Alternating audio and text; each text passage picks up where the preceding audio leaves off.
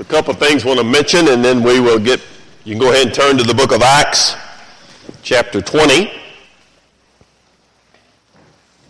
We'll get there in just a minute. So I mentioned a couple of things to you. Number one, when you leave today, doing this about monthly, but we've got, again, meals at the exit on the way out. They're already prepared. They're sitting in the cooler right there at the back door, and you can take them and give them to somebody. If you want to put in the refrigerator, maybe give it to somebody on the work on the way to work tomorrow, or whatever you want to do, to someone less fortunate than yourself. But that's something uh, part of one of the ministries we've got going on. So uh, Lauren got them out here this morning, and they're at the door on your way out today. So you can pick up one, two, or you be like Dick Hunter and get ten or twelve, and just go find people and give them to them. It's uh, just in the name of Jesus, doing something nice. A couple of things I do want to mention to you that there's a lot going on, and you read, you can read your bulletin, you can go to the website, a lot of different things, a lot of things going on.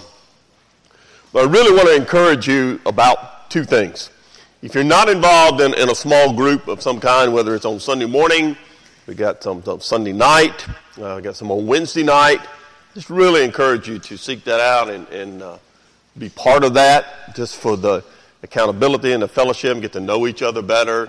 Uh, Wednesday night, we started this, this past, but we, we uh, got uh, one small group meeting, and then I'm teaching a group in here in the auditorium. There's no book more significant for believers to study if you've never studied it in depth than the book of Romans. Breaks down all the tenses of salvation and everything we need to know as believers to live out came from, why the gospel is the power of God unto salvation, how, what does it mean that the righteous live by faith. Doing the book right now, and so if you're available on Wednesday nights at 6:30, whether you eat with us or not, uh, for me personally, it's always a powerful study, and I think you would you would benefit from it greatly. Even if you don't eat, we will let you come and be part of that. Uh, please note also, we got our congreg- annual congregational meeting this year is going to be at Arlington. Uh, uh, we've stepped up instead of having it in Bartlett. We're going to come out here to God's country and have it in Arlington this year. That we will have it on October the 6th, right after church. We're going to have food trucks on the parking lot so you can go out there and eat come back in and hang around. We're going to do the meeting about 2 o'clock, so we'll get, uh, eat and get done and just kind of share where we are and, uh, again, how you can pray for us. Uh, a lot of things going on, so uh, make note of that. That's October the 6th. I do want to say a personal thank you. I don't know if Mike's in here or not. Is Mike Clay in here? Is he hiding somewhere? He's across the hall. Uh, many of you were here last Sunday and you noticed a slight odor in the building. Uh, if you were here early, you, you noticed an asphyxiating odor. And uh, we managed to make it through last week. And, uh, but Mike, Clay, and Steve Nance came up here. We're now calling them the carcass hunters as opposed to the crocodile hunters. They came up here Monday and took the floor out of the sound booth and found the carcass that had passed away in there. The funeral is this week if you'd like to come. Steve will be speaking on what do you do when you find a dead rat in your church? So uh, uh, let Mike pick it up. That's exactly what you do. They, they sent me a picture. I'll take the pictures. You hold the rat. Wait a minute. That'd make a great sermon title, wouldn't it? I wouldn't, but had it been a snake or something, uh, they'd have been having me and coming up here, and I promised them I'd pray for them. But they, so we just uh, we shall move on. All right, turn to the book of Acts sermon guide. You can turn it over on that side of it. What we're looking at here, last week we began Paul's farewell as he heads to Ephesus, where he'd spent three years. We saw Paul saying goodbye in Macedonia and Greece. It's number four on your handout in, in Acts chapter 20. It's where Paul's farewell from ultimately to Rome. That's his plan, and we're going to see that, that some things, and we'll begin to look at that in the next couple of weeks. What we're going to look at today is what Paul says at Ephesus. And I want to kind of set the context for this for you. So look at uh, chapter 20, verse 17. He wants to get to Jerusalem by the day of Pentecost, the end of verse 16, now verse 17. From Miletus, him, he said to them. So again, here's the setting, here's the context. This is his farewell Rome. But I want to make sure we understand the background and we see what's going on here. He loves with them. He's their spiritual father, led them to the Lord by and large. He's their founder of their leader. He is their model. He has been their teacher. He, they could not believers in Christ. These are the men that Paul is passing the baton And as we'll see as we walk through this, they never, in their heart, leaves, their assumption is they will never see each other again. It is a, it is a very, this is like, like Paul's seminar, what we're going to see in verses 7. All the other recorded messages of these dealing with mobs, he's dealing with crowds, he's dealing with the Sanhedrin, he's dealing with Rome, bringing together a group of believers, leaders who are going to have ministry in the church. Here, that's where that began. Here's my seminar on how to do ministry. And here's what I read on how to do ministry is not about technique, and those things are wrong. But your number one priority, and that's what he's going to focus in your own personal life. You can have the greatest program, but if you are not, he's going to walk them through. If you're not doing, it is not ministry in the way God intended it to be. Highest thing in the world, and I love organization. Nothing wrong with that. But it has to begin with art for them, but personally knowing that I'm in love with Jesus Christ and I want myself into these guys for three years. And he's saying to them to see it and I want you to go out and lead in the way God intended to be. What you're going to see is a message from the Apostle Paul, not as the apostle. You're going to see his heart as a shepherd. You're going to see Paul as a pastor. Many times and studied it and read it, gone over it. Every time I get back into this passage, I, I am not worthy. And you know what? That's exactly where God wants you to be pastor teachers, the elders. This is a very pointed, specific message from God to all believers on how to minister to others. So, it, in, very, in a very God intends you to be, because these sheep are very special to Him. You're going to see Paul's personal feelings and his exhortation to them. Now, I'm not going to be here. I'm leaving. We're not ever going. It's very reminiscent of after Jesus rose from the dead, and he went out of his way, feed them, Peter was really struggling at that moment. Obviously, he said, I let him down. I let, I let my Messiah down. Why get up? Quit feeling sorry for yourself and go feed my sheep. Doesn't respond like that. What Peter says is, you know, we're, we're tight. No, you're not. But do what I called you to do. You are unique but it's simply in the way that you can go serve. Ask us. Imprison and persecute Christians or followers of the way. Easy? No, and it's not going to be easy. But it was special. Best person on the planet the church would have gone to and said, Would you please lead us to all the Gentiles, and you're going to be the man to do it. The church did not want to accept him. That, that simple little guy we talked about that stepped up. If you think about the history of the church, maybe the most significant guy that no one ever talks about was Barnabas. Because he stepped up and said to the church at Jerusalem, I vouch for Paul, Saul. I vouch for him. Accept him as a dear Barnabas, nicknamed son of encouragement for a reason. That was his gift. Say, here's my seminar on ministry to the Ephesian elders, I'm leaving. Here's how you lead them. So let's look at your handout. Number one, God with humility toward all. Look at verse 18. Toward all. Verse 18. And when they had come to the very first day that I came to Asia, where they were, in what manner I always lived among all. He had, again, we talked about this last week. He spent more time here than any other place spent three years there. He's lived among you consistently, habitually. This was my life. He's not, you have seen it modeled for you. It's just the truth. And let's think by constant persecution, even, even struggling at times in his own life that honored God. In 1 Thessalonians chapter 2, Paul wrote these words to the true as a witness of how devoutly and justly and blamelessly we behaved ourselves, comforted and charged every one of you as a father does his own. There a moment ago, but I want to make sure you see it as we begin to get into this. He looks at the he had, uh, import in their lives and impact all that had happened. He wanted to see them grow, mature, and become everything that own children. Paul said, I love you.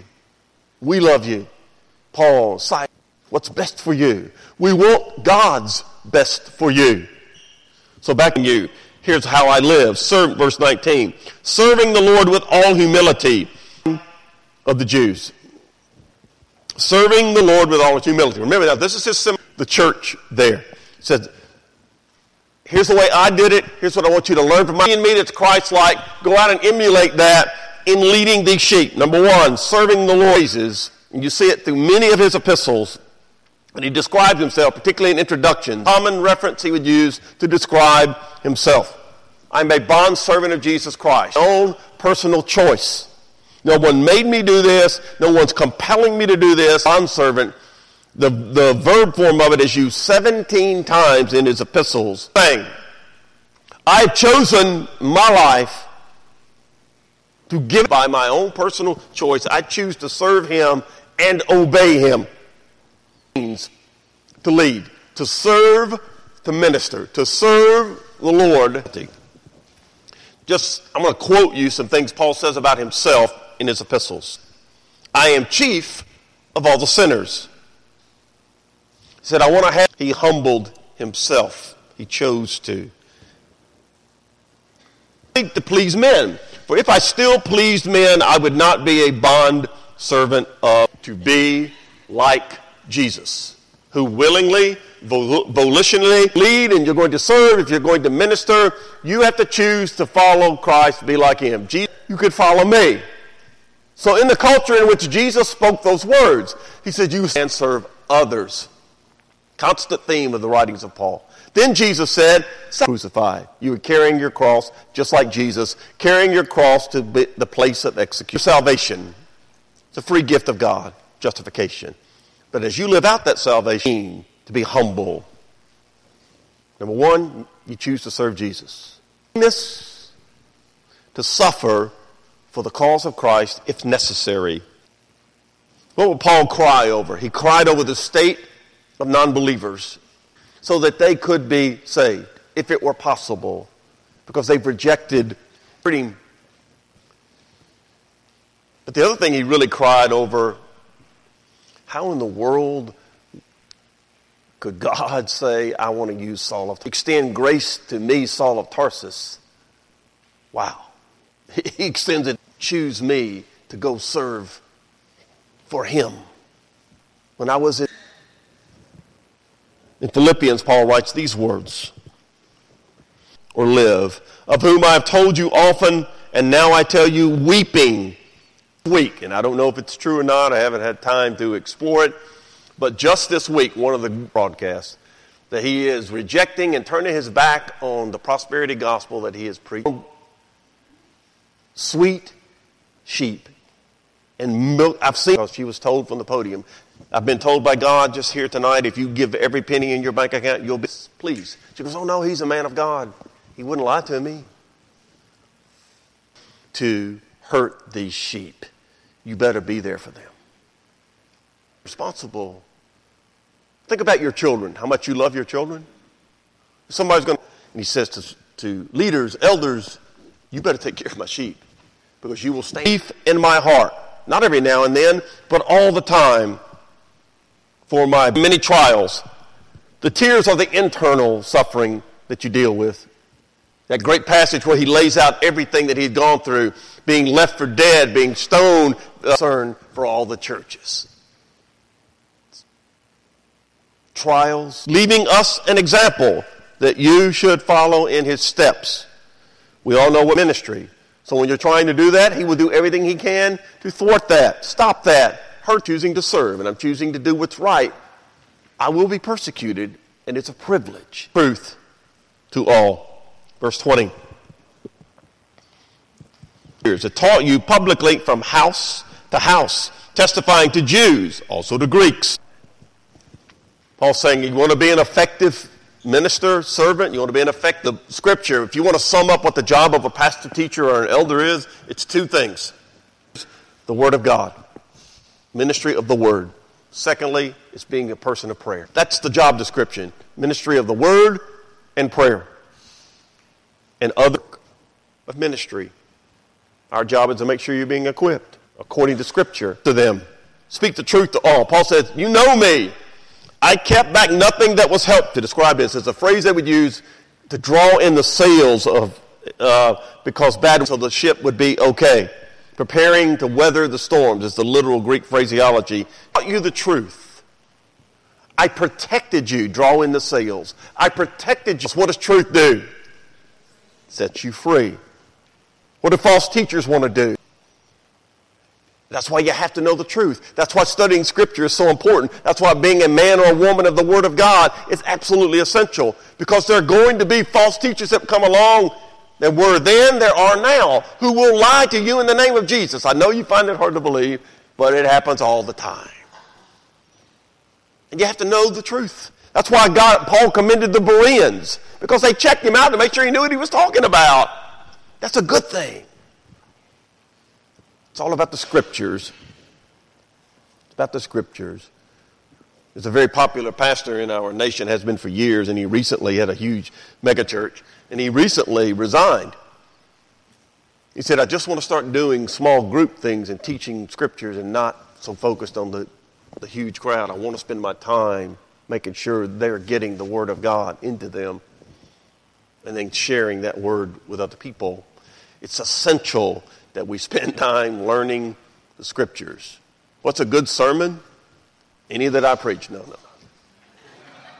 What's a good sermon? It's one where you're challenged by Scripture, maybe convicted by Scripture, but where the truth is spoken in love, you apply it, and then you go do it.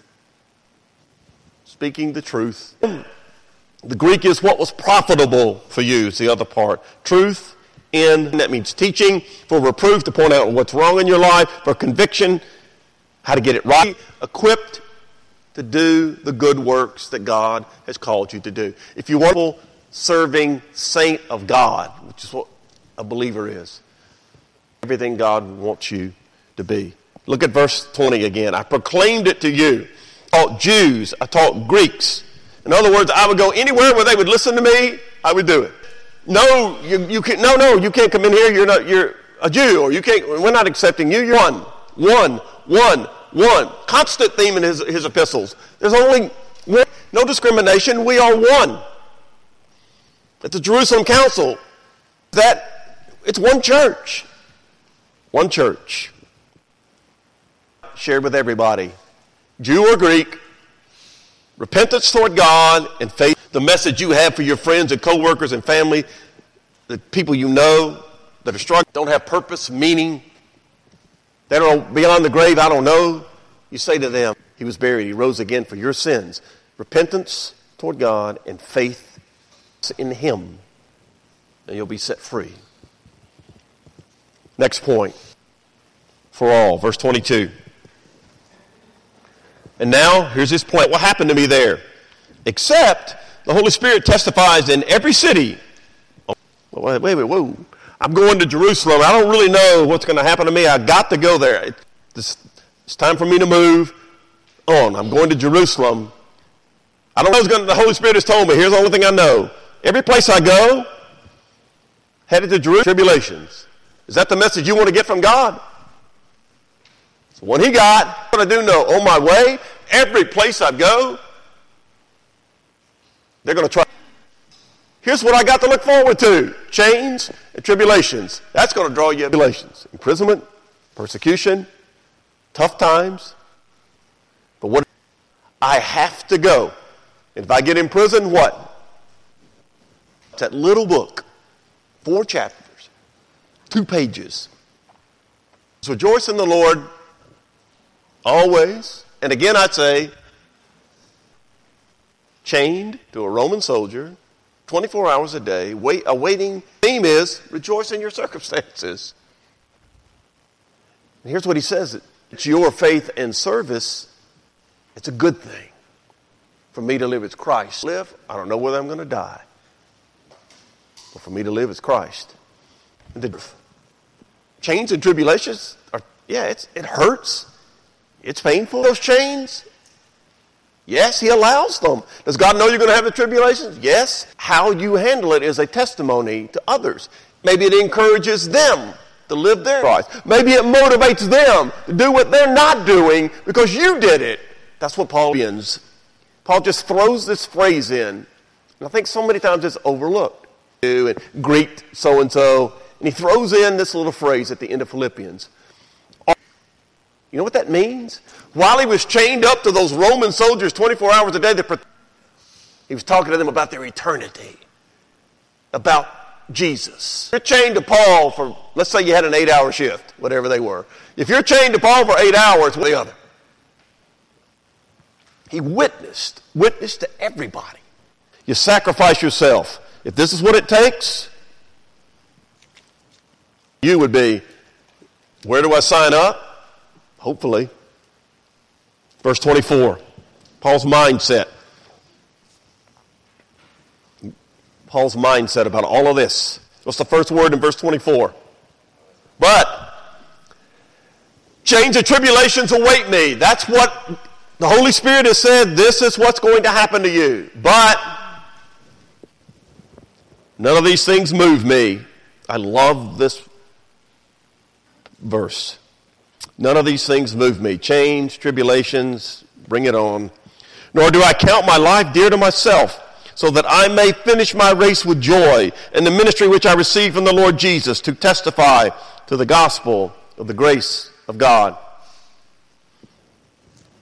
None of these things move me.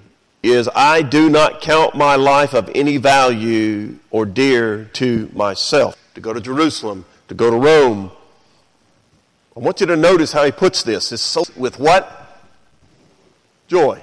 Now let's back up contextually for just a moment. Continues on his race. What? Chains and tribulation. tribulations. I'm going to finish my race with joy. Wow. You can ruminate on. You can pray on to feel that intimacy. As Lord, I want to run my race with joy.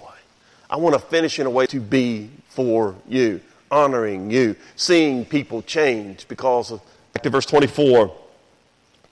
I received from the Lord Jesus to testify to the gospel, to tell people about the gospel. Romans 1. The gospel. Jesus died, buried, rose again.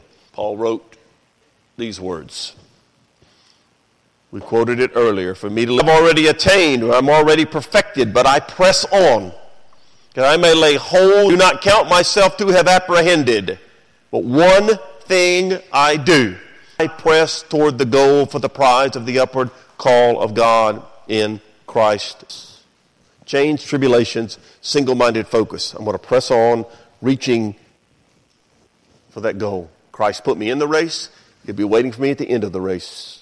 I'm going to finish it with joy. Verse 25. And indeed, now I know that you all, among whom I have gone preaching the kingdom of God, will. My ministry here in the east is over. I'm going to turn west. Verse 26.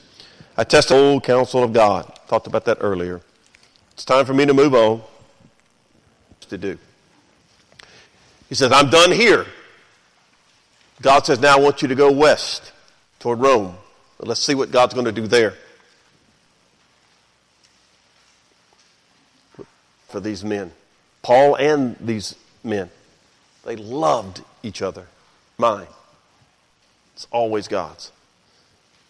And it's not always, it's twofold. To honor God and to get in the center of God. If, if nothing else, I think what you should take out of this portion, what an elder should do is the heart of a believer. Humility,